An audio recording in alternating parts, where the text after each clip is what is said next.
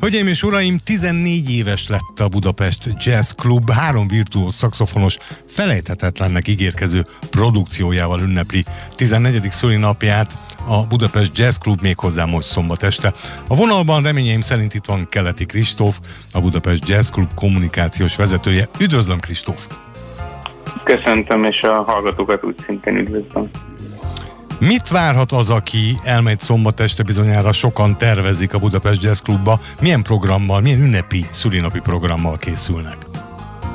Pontosan úgy készülünk, mint az előző 13 alkalommal, illetve hát egész pontosan 12 alkalommal, mert sajnos tavaly csak online stream keretében tudtuk megvalósítani a, a születésnapi kis mini fesztiválunkat Azért mondom, hogy ez egy ilyen mini fesztivál, mert a hangulat az abszolút ilyen, és ahogy említette, a beharangozóban három zenekar adja egymásnak a stafétát a színpadon, és ezen kívül még egy hatalmas születésnapi torta is a porondra kerül ilyenkor. Ha már porond, kik lesznek porondon név szerint?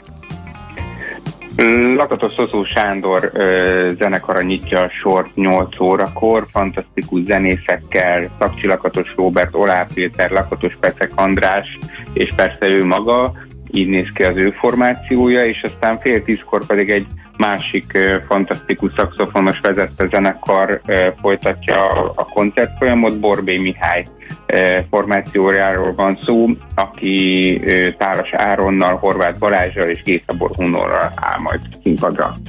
Krisztof, önök hogy élték meg az elmúlt közel másfél évtizedet? Milyen irányba változott a Buda- Budapesti Jazz Club élet? Csak magunkról tudok nyilatkozni, viszont ebben az esetben csupa pozitív dolgot mondhatok. Folyamatosan ö, növekedett az elmúlt 14 évben a látogatószám. Egyébként nem csak a közönség, de a zenekarok száma is. Ö, tulajdonképpen minden hónapban 40-50-60 zenekar közül kell kiválasztanunk azokat, akiket fel tudunk léptetni.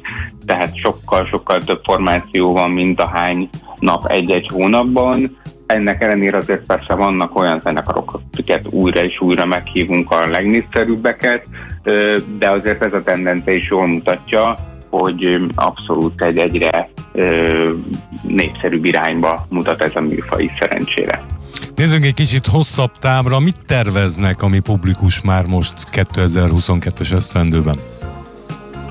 Január 23-án játszik nálunk egy világszár, Alfredo Rodriguez, egy, egy fantasztikus zenét Richard Bona oldalán lehet őt sokszor látni, és az interneten is, TikTokon, YouTube-on, stb. felületeken nagyon hasít, nem véletlenül, hiszen egy fantasztikus virtuóz zenészről van szó, tehát a világszár sorozatunkat mindenképp kívánjuk folytatni, és ezen kívül még több tematikus fesztivál is lesz 2022-ben a Budapest Jazz Clubban. De mindenek előtt, ahogy beszéltünk róla, most szombaton a 14. szülinapi bulia lesz, nem akármilyen szülinapi bulia a Budapest Jazz Clubnak. A klub kommunikációs vezetőjét Keleti Kristófot hallottuk. Kristóf, jó bulit majd szombaton, és jó munkát az év hátralévő részében. Köszönöm. Nagyon szépen köszönjük mi is.